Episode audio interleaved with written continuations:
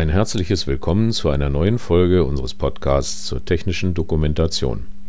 Mein Name ist Frank Sommer und ich bin technischer Redakteur bei der GFT Akademie. Der erste Teil dieser kleinen Reihe beschäftigt sich mit der Betrachtung der Bereitstellung von Informationsprodukten im PDF- oder E-Book-Format. Doch zuerst ein kurzer Verweis auf eine immer wieder diskutierte Frage.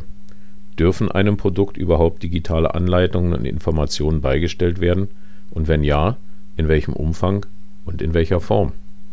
Ein Blick in Richtlinien, Normen und Gesetze hilft uns bei der Beantwortung dieser Frage weiter. Beginnen wir mit der Maschinenrichtlinie 2006-42 EG. Diese schreibt zwar generell vor, worüber der Benutzer zu unterrichten ist, welches Medium hierbei zu verwenden ist, wird jedoch nicht erläutert. Gleiches gilt übrigens auch für die Niederspannungs- und die EMV-Richtlinie. Präziser wird hier die DIN N ISO 20607, die sich mit der Erstellung sicherheitsrelevanter Bestandteile einer Betriebsanleitung im Maschinenbau für den gesamten Produktlebenszyklus beschäftigt. Gemäß dieser Norm ist neben der Papierfassung grundsätzlich auch die digitale Ausführung in verschiedener Form zulässig. Details hierzu liefert das Kapitel 7.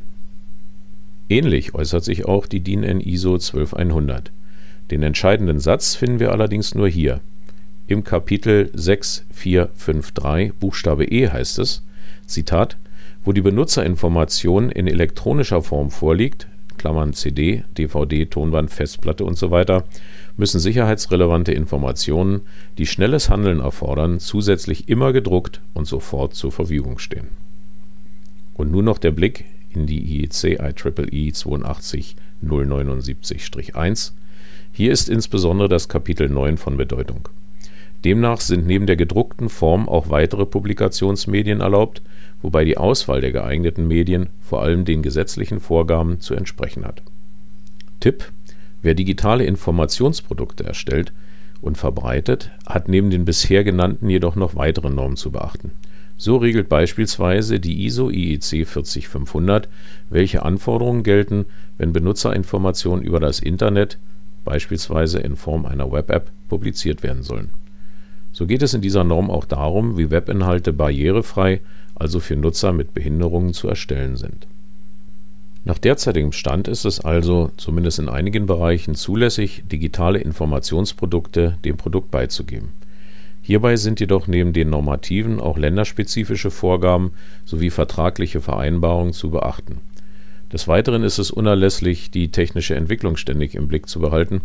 Was nützt es schließlich, wenn das heute erstellte digitale Werk morgen schon nicht mehr genutzt werden kann, weil sich Dateiformate, Codecs oder Endgeräte verändert haben.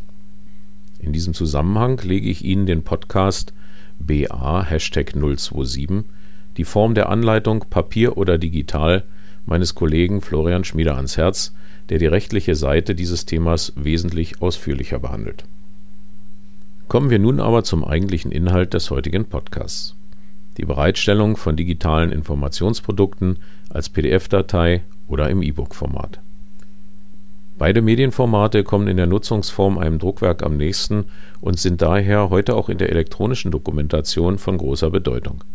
Wo sonst lassen sich sowohl textliche und multimediale Inhalte wie Bilder, Animationen, Videos und Tondokumente in einem einzigen Dokument so einfach und übersichtlich kombinieren Worin liegt nun aber der Unterschied zwischen einer PDF-Datei und einem E-Book?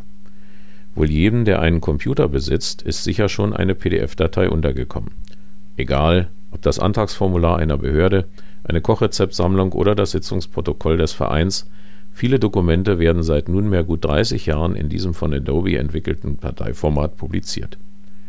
Hauptziel des sogenannten Portable Document Formats war und ist es, den Austausch elektronischer Schriftdokumente ohne Einschränkung durch Systemhardware oder Betriebssysteme zu ermöglichen.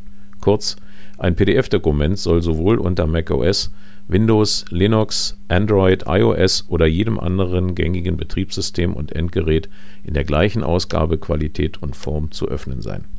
Darüber hinaus wird es auch für die Langzeitarchivierung von Dokumenten verwendet.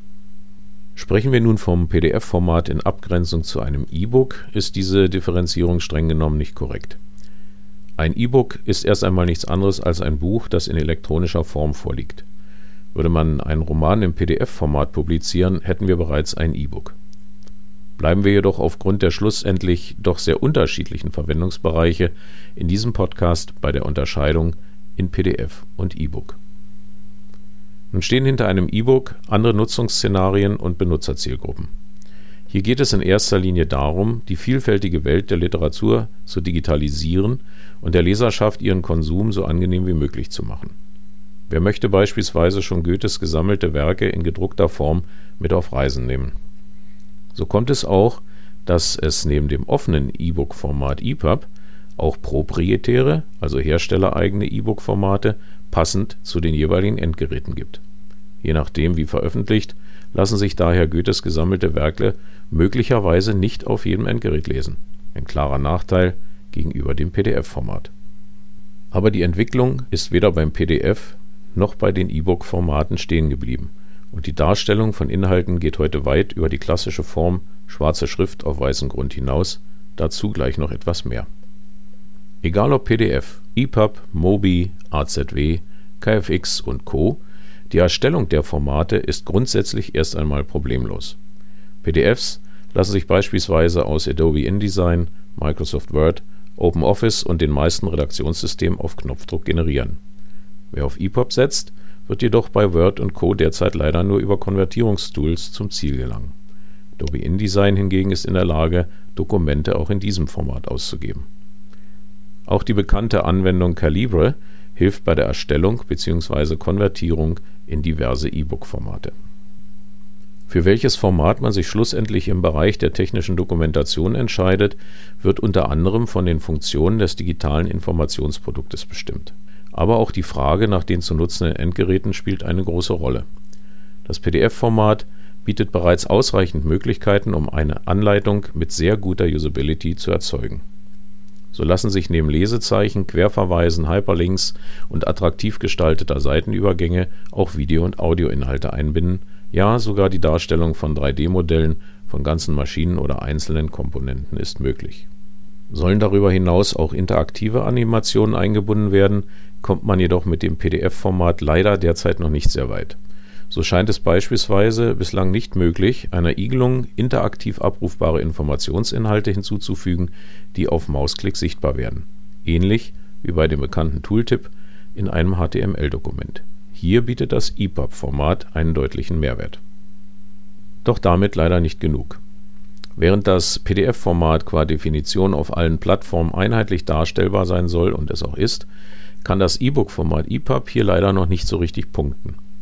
Je nachdem, welche Software zur Erstellung eines Dokuments im E-Book-Format und je nachdem, welcher E-Book-Reader, je nachdem, welches Betriebssystem und welches Endgerät verwendet wird, kann ein und dasselbe Dokument möglicherweise in unterschiedlicher Formatierung wie unterschiedliche Schrifttypen oder gar fehlerbehaftet Beispiel zusammengezogenes und dadurch teilweise unleserliches Schriftbild dargestellt werden.